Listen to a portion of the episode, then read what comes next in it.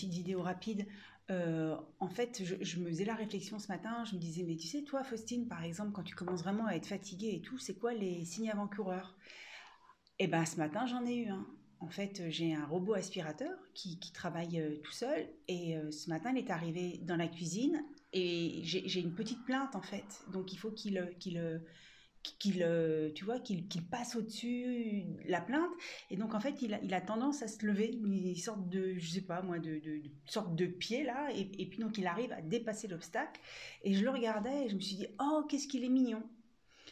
Alors par exemple ça tu vois trouver ton aspirateur euh, ton robot aspirateur mignon quand il lève euh, quand il se lève et qu'il va dans une autre pièce là tu peux dire tiens je suis fatiguée voilà, c'est des petits trucs euh, comme ça, tu vois.